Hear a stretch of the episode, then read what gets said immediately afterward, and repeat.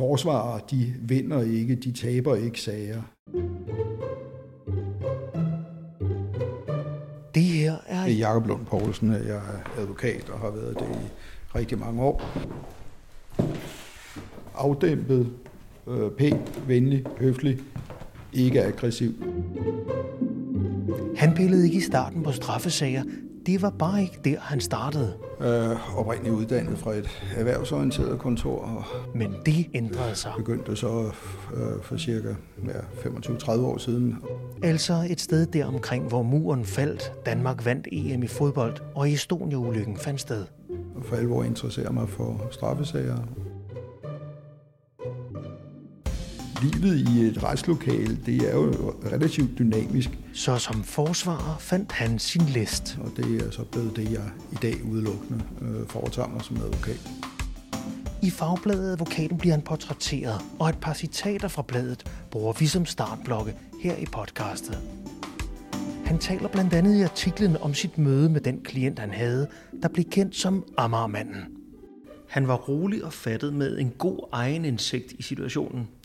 Men man skal være meget forsigtig med at læse de signaler. Man kan ikke lægge noget som helst i dem. Øh, min opmærksomhed har vel nok øh, været øh, lidt skærpet øh, som følge af, af baggrunden for det møde. I det her podcast kommer han i øvrigt til at svare på, hvad egen indsigt er hos Amagermanden. Han taler om dramatisering, Der er givetvis kollegaer, der er uenige med mig. samt hvad han synes om visse kollegers arbejdsindsats. Det er selvfølgelig øh, fyreord at, at nævne det. Podcastet her er det tredje i en række, vi på K-News laver i samarbejde med Advokatsamfundet, hvor vi portrætterer forsvarsadvokater i Danmark.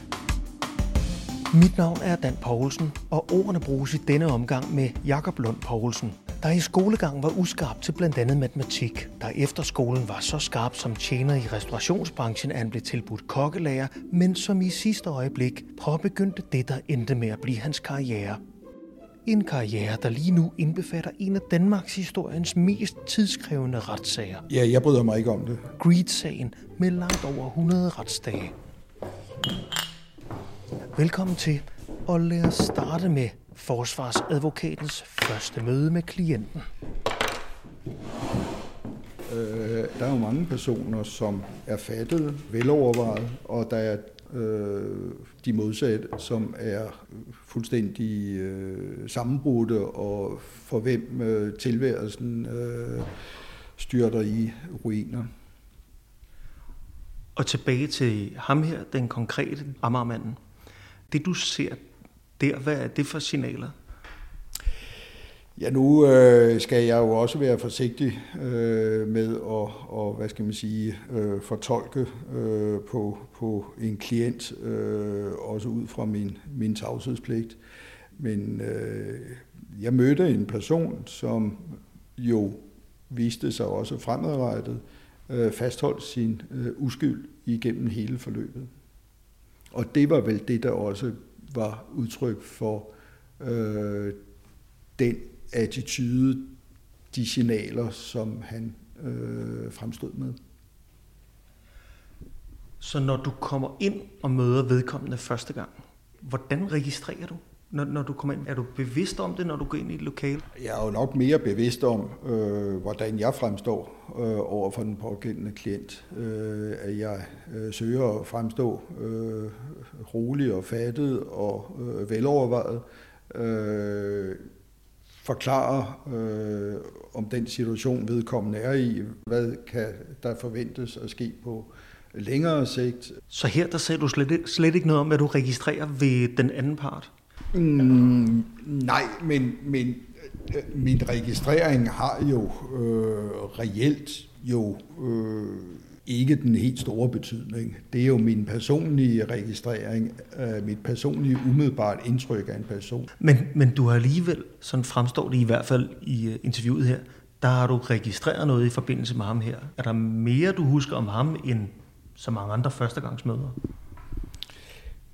Det vil jeg ikke sige, men min opmærksomhed har vel nok øh, været øh, lidt skærpet, øh, som følge af, af det materiale, jeg havde modtaget, øh, og hvad politiet ud over materialet havde orienteret mig om. Så på den måde kan du sige, at min tilgang har måske været, min opmærksomhed har været måske lidt, været lidt mere sådan, øh, tæt. Jeg har ikke taget nogen øh, noter fra, fra den registrering overhovedet. Det er min egen øh, umiddelbare øh, erindring og hukommelse, og den kan jo som al anden erindring og hukommelse være blevet påvirket øh, og i situationstegn forurenet undervejs. Og, og i direkte forlængelse det vil jeg gerne spørge til et ord, du bruger også. En god egen indsigt i situationen. Hvad betyder det? En god egen indsigt? Ja, det var jo øh, det indtryk, jeg fik, at øh, selvom min klient øh, nægtede et hver kendskab til det, han var sigtet for, så var han øh, også så fattet og i agtagende, at han godt vidste, at det her, øh, denne her afhøring ville ikke resultere i, at han blev løsladt. Altså at han sad i nogle væsentlige problemer. Men den formulering om hans egen indsigt, er det noget, er det noget han sagde til dig? Det er udelukkende øh, mine egne jagttagelser, mine egne øh, konklusioner øh, på det person, jeg mødte. Jeg vil gerne lige runde øh, ham af. Øh, jeg har tidligere i den her serie talt med øh, Karoline Normand og med Lars Henriksen, og de taler begge to om en, en ærgelse eller en surhed, var faktisk det ord, øh, Lars Henriksen brugte, når man taber en sag. Den her surhed eller ærgelse eller irritation, tror jeg også, Karoline kaldte det, øh, er det en, du kan genkende, og er det en, der også var der i en sag som den? Der er jo øh, i en hvilken som helst sag en eller anden form for et situationstegn vinderinstinkt. Men øh, forsvarer, de vinder ikke, de taber ikke sager. Øh, de fører dem, og de bistår klienterne. Man kan blive øh, beklemt, øh, bekymret, hvis man mener, man skal opnå et bestemt resultat, og så ikke gør det. Men øh, decideret at gøre det til en ærgelse, en irritation, øh, den genkender jeg ikke hos mig selv. Øh, og med hensyn til den konkrete sag, ja, så øh, anklagemyndigheden førte de beviser, som øh, retten af nævningetinget øh, fandt var, var tilstrækkelige for at domfælde i langt de fleste forhold. Og øh, jeg skal ikke sidde her og, og give udtryk for øh, en, en enighed, uenighed i det. Øh, vi må bare konstatere, at øh, min klient valgte ikke at anke sagen, og det var selvfølgelig efter, at han og jeg havde haft en indgående drøftelse af, kunne der forventes at opnå et andet resultat ved en ankesag. Jeg tror, at jeg, øh, da skyldkendelsen faldt, og da den endelige strafudmåling også forelå, øh, gav udtryk for, at det var et øh, forventet resultat. Og så stiller jeg lige et spørgsmål, hvor jeg inddrager den tredje part også, eller en af de andre parter, nemlig anklagemyndigheden her. Øh, fordi jeg stusser også over, at, at du i interviewet taler om, at du, du forstår interessen for true crime, men du kan, forstår ikke dramatisering af det. Og det er en af årsagen til, at, at du under forløbet i den her retssag har en aftale med anklagemyndigheden om ikke at udtale jer om det til pressen. Øh, hvorfor havde I en fælles interesse i ikke at tale om den her sag, som jo på mange måder var bemærkelsesværdig? Det er jo noget med øh, den enkelte forsvars personlighed og den enkelte anklagers personlighed. Jeg synes, vi i øh, gennem tiden har set mange eksempler på øh, straffesager, hvor øh, sagen ikke føres i retslokalet, men føres øh, på trappen foran domhuset. Jeg tror, alle vil tænke tilbage, når jeg nævner det her, på Thorsten Træs-sagen, hvor der jo nærmest i hver øh, formiddagspause øh, Øh, var et øh, live-interview øh, fra trappen med to personer, der mere eller mindre øh, hakkede og skændtes på hinanden. Det var jo de to tiltalte indbyrdes, det var jo i sig selv øh, helt øh, håbløst set med forsvaren, synes jeg, fordi det var jo kun øh, vand på en anklagers øh, mølle. Men i sagen her med, med Amagermanden, der var det min opfattelse, at den sag havde bedst ved at blive kørt i pressemæssigt stramme tøjler, således at hverken anklagemyndigheden eller jeg, eller for den sags skyld tredje parter i form af vidner, pårørende eller andet, blev stillet i en situation, hvor øh, man kunne kommentere på det, der lige var foregået inde i retslokalet. Jeg synes også, at vi har set en anden sag for, for nylig sidste sommer, eller hvornår det var i efterår. Øh, konkret øh, tænker jeg på øh, ubådssagen, øh, den såkaldte ubådssag, som jo også pressemæssigt øh, fik et forløb, hvor øh, fokus bliver flyttet fra retshandlingen til dramatiseringen af en dyb tragisk situation. Det skal vi passe på med efter min opfattelse. Der givetvis kollegaer, der er uenige med mig, men jeg synes, vi som øh, advokater og forsvarer skal passe på med at medvirke til en sådan historiefortælling. Den gavner ikke noget, den gavner ikke i vores forståelsen af vores retssystem. Øh, den lægger ikke noget til øh, for øh, omverdenen i at forstå det resultat, retten når frem til, øh, fordi det vil blive uværligt blive farvet af håndtering af sagen uden for retslokalet, og ikke baseret på, hvad der foregår inde i retslokalet. Og nu, når du selv satte ord på sagen fra i sommer, så sagde du faktisk den såkaldte ubådssag. Så, så lige for at binde sløjf på det, hvad synes du egentlig om, at øh, den sag, jeg starter med at spørge dig til, øh, jeg kalder den Ammermanden, den blev meget hurtigt døbt Ammermanden, og, og man er vel dybest set inde og dramatisere noget allerede, man giver det et slagkraftigt navn? Øh,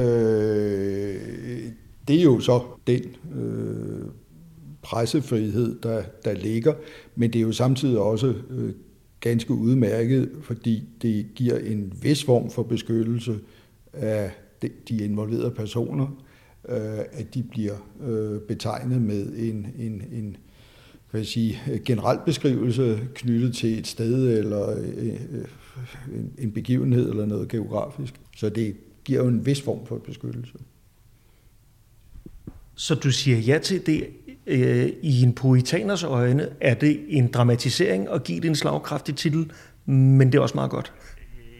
Ja, det kan du sige, ikke? Altså, jeg tror, at vi må leve med, at, at, at, at der, kan vi ikke, øh, der kan vi ikke styre pressen. Men der er jo forskel på at informere og så skabe, hvad der lige så godt kunne have været en øh, serie på Netflix. Jeg kunne godt tænke mig at, øh, at spørge lidt ind til en af dine andre opgaver, øh, der foregår inde i retslokalet. I advokaten, der fortæller du, at man skal være meget varsom med meget aggressive afhøringer af en forrettet. Fordi man meget nemt øh, vender retten mod sig. Og her kommer sætningen. Og sympatien kommer til at ligge hos den forurettede på bekostning af en savlig afvejning af sagen. Er det meget firkantet at sætte sympati op på den ene side, og, og savlighed på den anden? Oh, det er selvfølgelig øh, også en lidt øh, provokerende måde at, at sige det på. Det jeg prøver at udtrykke, det er måske ikke så, så lykkedes så godt, det er, at man skal frem for alt ikke øh, prøve at øh, dominere hverken den tiltalte eller vidner øh, ved sin måde at øh, spørge på. Det er til gengæld også noget, som jeg vil da sige, nogle gange kan være forfærdeligt øh, svært, fordi øh, livet i et retslokale, det er jo relativt dynamisk. Og hvis man sidder med et, et, et vidne, som man synes nu øh, glider af på det, som bliver det afgørende spørgsmål, så kan man jo godt have en øh, ønske om at sætte mere trumf på i sin udspørgen. Og det er det, jeg prøver at udtrykke, at det ikke nødvendigvis øh, giver det ikke det forventede resultat. Det kan give det modsatte resultat. Øh, balancen er jo, at øh, en afhøring skal tjene det formål at oplyse sagen for øh, retten, der skal dømme. Men jeg bliver også nysgerrig ud fra det faktum, at der er forskel på de personer, du så i konkrete øh, sager står og afhører. I sagen øh, og mamma-overgrebene, er der for eksempel nogle børn, der har været udsat for noget for længe siden. Og husk, at jeg startede med at spørge dig om, hvad, hvad du lægger mærke til, når du kommer ind og møder en, en klient første gang. Hvad, hvad har du egentlig af signaler, du kan holde øje med, sådan at du lægger dig rigtigt i den der balance? Altså i relation igen til øh, afhøring af øh, det, vi kunne kalde sårbare vidner, der må vi jo sige, at vi skal jo ikke som forsvarer undlade at spørge om det, som er ubehagelige spørgsmål til den forurettede. Men vi skal jo gøre det i erkendelse af, at det har betydning for ens klient og for forsvaret af klienten.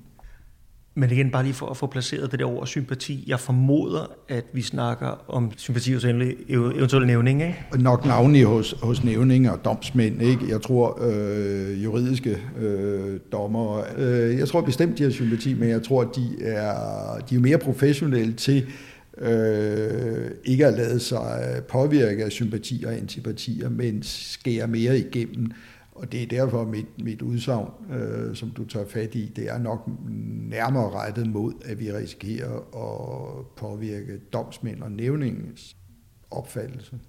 Kan du et eksempel på en øh, afhøring, hvor du undervejs opdager, her skal jeg være forsigtig, eller her kan jeg gå, gå hårdere til værks, end jeg egentlig havde, havde planlagt? Altså, jeg har svært ved at grave et, et hvad skal man sige, konkret eksempel frem, men, men jeg må, må da indrømme, at jeg har da nogle gange øh, foretaget afhøringer og stillet spørgsmål, hvor jeg øh, kunne ønske, at man kunne trække spørgsmålet tilbage, når man hørte svaret. Hvor jeg, øh, en kaso, har, har, har, har øh, overspillet det ønske om at opnå et bestemt svar øh, og får det stik modsatte hos vidnet. Øh, jeg har også øh, indimellem øh, haft oplevelsen af selv at være vidne øh, afgive forklaring. Det er jo særdeles ubehageligt at sidde og afgive forklaring, og derfor er det jo meget lærerigt, øh, når man har prøvet det. Øh, og det var i en øh, voldsag for mange, mange år siden, hvor jeg var tilfældig vidne. Det var til en koncert, Øh, der opstod noget tumult lige sådan foran mig, hvor en person havde taget sin kæreste øh, op på skulderen, og så var der en bagved, der ikke kunne se, og så begyndte de at kaste med noget øl, og så øh, opstod der øh, slagsmål. Og der blev jeg indkaldt til at afgive forklaring både i byret og senere i landsret, og der gjorde øh, tiltagelse forsvar det, at han gik meget hårdt til min forklaring med hensyn til slagets karakter. Jeg havde bare sagt, at det virkede som et voldsomt slag. Og der blev han ved med at køre på, hvordan jeg kunne vurdere, at det var et voldsomt slag. Og så sagde jeg til sidst, fordi jeg blev irriteret, så sagde jeg, ja, det skal jeg sige, det kunne jeg på grund af lyden, da pandebenet brast. Og der kunne jeg jo se, at forsvaren var gået langt ud over, hvad han skulle, fordi han fik lige det stik modsatte resultat. Han fik et vidne til at blive øh, irriteret og svarede, jeg husker stadigvæk den lyd, men jeg havde jo ikke forklaret om den, øh, for jeg var ikke rigtig blevet spurgt, vel? Jeg var bare blevet spurgt om at beskrive slaget og så videre og så videre, håndgemænge. Men lige pludselig fik han altså tændt det svar af i mig, som egentlig var særdeles ødelæggende for hans klient. Jeg kunne godt tænke mig øh, lige at bevæge mig lidt baglæns i din, i din øh, historie. Men prøv at fortælle mig, det arbejde, du havde øh, som tjener, hvad var det, du lavede? Ja, det var, det, øh, det var jo Røg Hurtigrals øh, restaurant, den som i dag videreføres af, af Jan Hurtigrald sammen med øh, en, en, en kollega. Øh, og det var i øh, det var jo en sommerrestaurant, så øh, mit, min, øh, mit arbejde det var i, øh, i weekenderne, hvor jeg øh, havde fri fra og så øh, gymnasiet og universitetet, og så var det øh, i sommerferierne. Og øh, det er lærerigt. Jeg har jo lært, at øh, mennesker behandler andre mennesker på meget forskellige måder, helt afhængig af, hvordan de er som personer øh, hver for sig. Og når man serverer for folk, så finder man meget hurtigt ud af, hvem der har en tilgang til det at blive serveret for, som sådan noget, de værksætter, og de personer, som, hvad skal man sige, betragter det øh, som en helt naturlig ting, at være nedladende, øh, sur, aggressiv, irritabel osv. over for en tjener, som jo alt andet lige altid vil søge at gøre det bedste for gæsten. Det er jo sådan set formålet med, og det ligger i ordet, at tjene. Øh, så på den måde øh, oplever man meget menneskers forskellige natur og, og karakteristika. Og det er jo det, der er jo, øh, hvad kan man sige, øh, tror jeg kendetegner den branche, at det er jo en, en, en, en branche, hvor man arbejder øh, under øh, et stort tempo, man arbejder øh, altså øh, stress, vil man jo sige i dag. Øh, en, en branche, hvor, hvor der jo typisk også er særdeles varmt øh, og så videre. Øh, så man, man, man bliver presset øh, til hele tiden at yde, og man bliver presset til, øh, hvad skal man sige, altid at have en positiv tilgang øh, til øh, gæsterne. Øh, og så er der jo ofte i, i, i en meget øh, fri tone øh, i, i et køkken- og restaurationsmiljø, øh, så man skal også lige vende sig til, til den. Du må regne med, øh, min opvækst har jo så været i et, i et rimelig beskyttet og trygt øh, akademiker hjem øh, på grænsen mellem Frederiksberg og Vesterbro. Ikke? Øh, så på den måde var det da for mig øh, udfordrende at, at øh, komme ind i, i det miljø. Det var jo fremmed for mig. Og så hjælp mig lige. Hvad er det, der sporer dig ind på, at du ender med at lave det, du laver i dag? Det er meget simpelt, fordi øh, altså jeg er øh, student fra 74, og øh, på det tidspunkt, der behøvede man jo ikke at, at anstrenge sig overhovedet i gymnasiet for at få en studentereksamen man skulle bare sikre sig, at man ikke dumpede på 13-reglen, de to laveste plus gennemsnittet, og resten skulle være 13. Jeg havde derfor en studentereksamen, der på ingen måde var øh, imponerende, og øh, på det tidspunkt begyndte man i politisk kredse Christiansborg at tale om adgangsbegrænsning til de videregående uddannelser. Og øh, jeg havde fået tilbudt at komme i lære som kok hos Røde Hortgard, hvis jeg ville det. Jeg sagde til ham, at jeg troede måske nok lige, at jeg ville kaste mig ind på jurastudiet for at se, om det var noget for mig, og det var hans opfattelse, det ville det ikke være. Uh, men det gjorde jeg, fordi uh, jeg, og det, der så jeg også rigtigt, fordi i 75 eller 76 kom der adgangsbegrænsninger, så ville jeg ikke være kommet ind.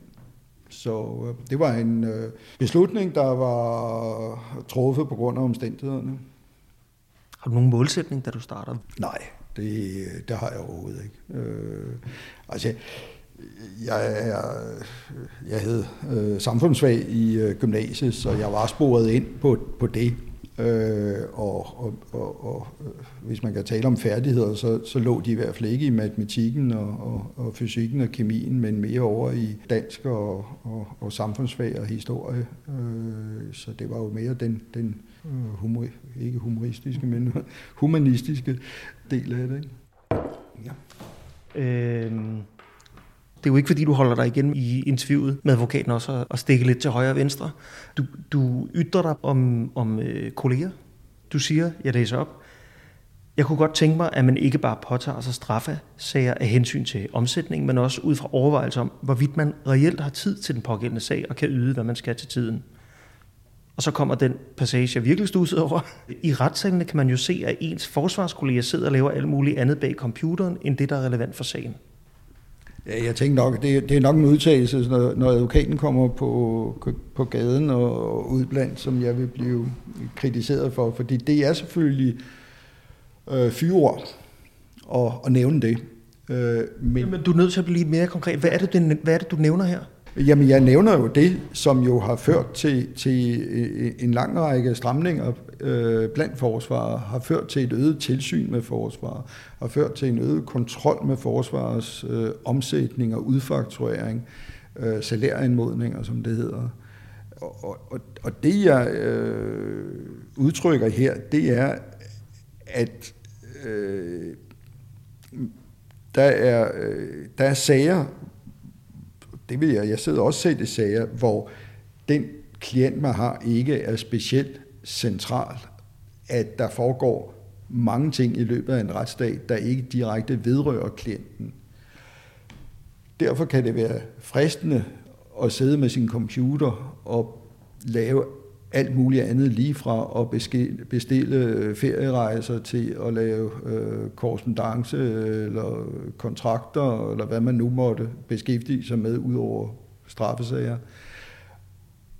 Og det har bare et ualmindeligt dårligt signal at sende til omverdenen. Du siger ferierejser, du, siger, du sagde dog ikke Facebook, øh, men, men er det konkrete ting, som, som du ser kolleger sidde og lave? Ja, det, er, det tror jeg alle øh, i branchen, øh, inklusiv både anklager og dommer, er fuldt ud bekendt med.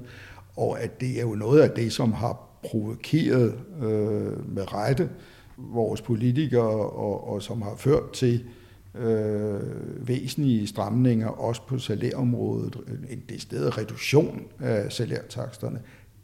Det er jo blandt andet, at nogle kollegaer i lidt for høj grad har opfattet det her som et tag selvbord. Og når du siger det her som et tag selvbord, hvad er det her så? Det er at sidde i straffesager, hvor man ikke øh, har øh, hovedmanden, hvor man øh, dermed har tid til at, at beskæftige sig med andre ting. Så sidder man og får øh, et, et, et fuldt honorar, men man er ikke beskæftiget med sagen øh, på fuld tid. I stort set alle andre brancher, jeg sådan lige kan komme op med, hvis du har et arbejde, men du sidder og laver noget andet end det, du får løn for, så bliver du bare sparket ud på øh, røv og albuer ret hurtigt. Det kan godt være, at du får en advarsel eller to først, ikke? men du ender med at ryge ud. Jeg er jo dybest set nysgerrig efter, hvordan det kan foregå i et fag, at, at folk bare laver noget andet, end det de får penge for. Det nærliggende svar, det er jo, at det er en branche, hvor, hvor, hvor øh, man ikke har den øh, samme øh, moralske anstændige øh, holdning til det, som du siger. Øh, det tror jeg dog ikke, øh, fordi det er selvfølgelig også således, at øh, hvis man sidder og laver andet, så har man jo stadigvæk et øre på, hvad der foregår. Men vi skal jo være opmærksomme, at set fra dommersædet, er det mit indtryk, at der har man meget godt fokus på, hvad der foregår i et retslokale med flere øh, advokater. Øh, og man har en god forståelse for, hvem er inde i sagen, hvem følger med, øh, etc. Ikke? Og det er det, jeg mener med, at det er et dårligt signal at sende ikke at beskæftige sig fuldt ud med sagen. Også selvom man siger, ja, men det her er jo ikke så meget relevant for min klient, så skal man måske øh, være forsigtig med at øh, vise det for, for klart. Hvad ser du, at man kan gøre ved det, for at det øh, ophører med at fungere på den måde? Jamen, det er jo øh, det er vanskeligt, for udgangspunktet er jo, at, at forsvarerne skal være til stede under, under hele øh, retssagen, under hver enkelt retsdag. Man kunne nok i, i større sager øh, med flere tiltag og flere forskellige forhold og scenarier ved en tilrettelæggelse af sagen fra anklagemyndighedens side, have den opdelt i en række, øh, kan vi sige, episoder eller scenarier, hvor det så var de forsvarede advokater, som øh, hvis klienter var involveret i det, der var til stede, og andre i højere grad blev fritaget for at være til stede. Og der er vi jo så tilbage ved øh, det, som jeg sikkert ikke får ros for at påpege omsætningsinteressen frem for andet. Men det er meget sjovt, jeg hørte også øh, meget hurtigt lave en øh, analyse af systemet, man kunne bygge anderledes op, end at sige, jamen øh, dem, der sidder der, de skal bare opføre sig ordentligt, eller være med at bestille rejser, mens de bare arbejder. Jo, men, men øh, jeg tror også, det er, jo, det er jo også klart, at hvis man sidder øh, og absolut ikke har noget med det, der foregår lige nu i retslokalet at gøre, så kan man selvfølgelig sætte sig og læse på sagen af det, som har betydning for en, og det vil mange selvfølgelig også gøre. Øh, Men derfra at til bestille en rejse? Ja, øh, det, det er jeg fuldstændig enig med dig i. Øh, og, og, og, og man skal jo som øh, advokat jo tænke på, at typisk sidder der jo nogen bagved en, der kan sidde journalister på nogle rækker længere tilbage, og der har der også været nogle øh, eksempler, at det er blevet observeret, at det, der var på PC og en skærm, det vist, øh, var til synligheden ikke et, et bilag fra sagen, men en mere farvestrålende foto. Øhm, så vil jeg gerne slutte af med at spørge til, til den her højaktuelle sag, kan vi vel godt kalde den, øh, Greed-sagen. Øh, hvis man lige læser op på den hurtigt, er der virkelig nogle ret voldsomme tal, der kommer frem. Antal retsmøder, selve sagens størrelse, 500,5 milliard. Ja, det er godt. Øh, hvidvask, skat, moms, og det er jo de tal, som anklagemyndigheden på baggrund af skats øh, opgørelser øh, har rejst sagen på grundlag af.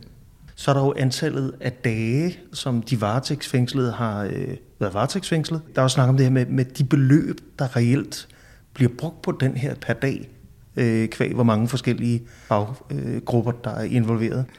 Og på nuværende tidspunkt her i slutningen af oktober, der har vi øh, passeret nogle af 60 retsdage, og øh, jeg tror, der bliver behov for godt 100 yderligere.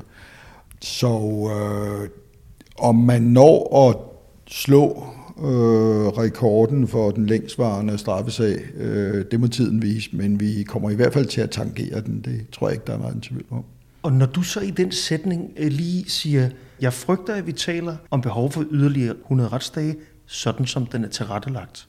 Det er lige den sidste del af den der sætning, sådan som den er tilrettelagt. Skal jeg læse noget ind i det? Der kan du lægge det i det, at man har valgt at rejse en sag mod øh, 16 øh, fysiske personer og tre selskaber. Øh, det ene, I hvert fald det ene af de selskaber er jo øh, gået konkurs, øh, stort set samtidig med øh, anklageskriftet blev udarbejdet. Det er jo i sig selv øh, Øh, påfaldende, at man fører en straffesag mod et konkursramt selskab. Der er øh, næppe noget at komme efter, man kan sige. Det, at man rejser en sag mod 16 personer, det involverer, øh, at der er øh, 16 forsvarere. Det involverer øh, behandlingen af en mangfoldig række oplysninger og detaljer. Og det giver jo grundlag for, at når der rejses et eller andet spørgsmål, så er der om ikke 16 meninger, så er der i hvert fald 16 personer foruden anklagemyndigheden, øh, der skal udtale sig i den ene eller anden retning. Det gør, at øh, sagen kører øh, trægt og langsomt. Øh, man har valgt at øh, udarbejde i alt 12 hovedforhold øh, med en lang række øh, subsidier og mere subsidier, eller alternative kalder man det, øh, tiltalepunkter. Så vi får altså en, en, en forgrening, og på den måde har vi jo altså ikke kun et øh, forhold eller 12 forhold, vi har faktisk øh, 36 forhold, plus en lang række yderligere forhold. Og øh, jeg mener først og fremmest, at det er uhensigtsmæssigt set med, med samfundets øjne. Jeg har ikke styr på, hvor mange politifolk, der har været beskæftiget med øh, sagen, eller er beskæftiget med den fortsat, men øh, det er i hvert fald øh, et betydeligt antal. Øh, derudover så er der tre øh, fuldtidsanklager på sagen. Øh, det i sig selv gør sagen øh, til en af, øh, af de største sager. Jeg mindes kun øh, Tvind-sagen, hvor der også var tre anklager på, og det var jo en sag, der straks sig over knap 160 retsdage. Uh, man skulle have skåret sagen til. Uh, det er jo ikke afgørende at uh, føre sag og føre bevis for uh, skattemoms uh, unddragelse for en, en halv milliard. Uh, man kunne vælge at sige, at vi tager de største bidder. Det kunne så være 100 millioner eller 200 millioner. Uh, og hvis de uh, tiltalte uh, findes skyldige, så er det jo ikke afgørende forskel på strafudmålingen, men der er betydelig forskel på de ressourcer, man har øh, gjort brug af i sagen, både direkte i politi og anklagemyndighed, men så sandelig også ved domstolen. Øh, og så lægger man altså beslag på øh, 18 øh, forsvarer, der skal have honorar per, per retsdag. Det er voldsomt. Og nu sagde du slet ikke til mit spørgsmål her noget som helst om de her, øh, din klient, som har siddet øh, altså ret mange dage, må man sige. Ikke? Min klient har været varetægtsfængslet i knap 25 måneder, øh, og fængslingsgrundlaget det har været frygten for, at han på fri fod skulle kunne påvirke efterforskningen og opklaringen af sagen og domfældelse i sagen. Nu ved jeg ikke, om jeg skal sige tillykke til dig, men nu er det jo faktisk i slut, øh, forstået på den måde, at, at din klient i hvert fald er, er øh, kommet ud af varetægtsvekslingen. Hvorfor skete det lige pludselig? siger jeg lige pludselig efter, hvad, 745 dage, hvad endte det med at blive? Det passer nok meget godt, det var knap 25 måneder. Øh, ja, hvorfor øh, skete det? Løsladelsen, den sker på foranledning af anklagemyndigheden. Det er ikke retten, der griber ind og løslader, fordi de siger, at betingelserne ikke er opfyldt. Jeg ser, at det største problem, det er, at øh, politi og anklagemyndighed har mistet overblikket øh, over den her sag. Øh, hver enkelt øh, retsdag øh, går med øh, udspørgning af vidner om øh, detaljer, som er meget svære at se en direkte relevans i forhold til anklageskriftet.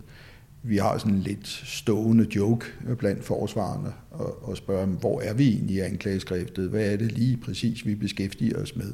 Og det får vi øh, aldrig rigtig noget svar på, og det er jo måske i sig selv sigende. Så lad, lad mig slutte vores snak af her med at, at snakke om det, om det dramatiserende. Du er forsvarer for en af de øh, grådige. Så vidt jeg har forstået, er det jo allerede i efterforskningen, inden det er blevet en sag, at der er det det, det bliver kaldt. Og i det øjeblik, øh, tiltalerne bliver rejst, så er det her bare greed-sagen, og du er forsvarer for den grådige. Ja, jeg bryder mig ikke om det, øh, og øh, er jo det, at den øh, betegnelse, øh, som jeg ikke vil gentage, øh, det var den kode, øh, sagen gik under i politiets efterforskning. der har, Hvad ved du med, at du ikke vil gentage det? Bare så jeg, jeg ønsker ikke at gøre brug af en sådan betegnelse i en offentlig straffesag. Du vil ikke sige ordet greed? Nej, det ved jeg ikke. Øh, jeg mener, det er øh, kritisabelt, øh, at øh, ikke at politiet internt øh, sætter et eller andet kaldenavn på en efterforskning. Det er jo helt almindeligt. Men problemet er, at øh, begrebet øh, og betegnelsen har vundet indpas, øh, ikke kun i pressens gengivelse, men også i politiets sagsakter til retten. Vi kan jo ikke se bort fra, at en øh, domstol kan blive påvirket af en sådan øh, meningstilkendegivelse øh, fra politi og anklagemyndighed. Og forsvarerne gjorde rent faktisk en stor anstrengelse under øh, efterforskningen, efter der var sket varetægtsfængslinger, hvor sagen var blevet offentlig kendt, for at få stoppet øh, det misbrug, øh, men uden held. Øh, og der mangler vi jo nok nogle øh, tvangsmidler at kunne bringe i anvendelse, og det her det er en opgave for den overordnede anklagemyndighed at afstikke instrukser om, at den slags betegnelser må ikke anvendes og bør ikke anvendes i sager, fordi de er uheldige, de er øh, misvisende, og vi kan ikke se bort fra, at det kan påvirke resultatet. Altså, når nu jeg har dig, og jeg har dig med al den erfaring, du har, og alle de meninger, du har, hvad vil være, du brugte selv lige ordet misvisende, hvad vil være et retvisende navn at give til en sag som den her? Man kunne kalde den faktureringssagen eller noget tilsvarende. Det ville jo være en mere neutral betegnelse i hvert fald så vil jeg egentlig bare sige øh, tak for snakken, og tillykke med, med din øh, klients løsladelse i faktureringssagen. Var det det, vi landede på? Ja, det synes jeg er en god betegnelse. Faktureringssagen ved retten i Glostrup, ikke? Ja. Og med de ord, og med bevidstheden om, at vi nok kommer til at vente længe på Netflix-serien Faktureringssagen. Tak til forsvarsadvokat Jakob Lund Poulsen for hans tid. Tusind tak for snak og kaffe. Velkommen. Og tak til dig, fordi du lyttede med hele vejen. Det er hyggeligt. Fornøjelse.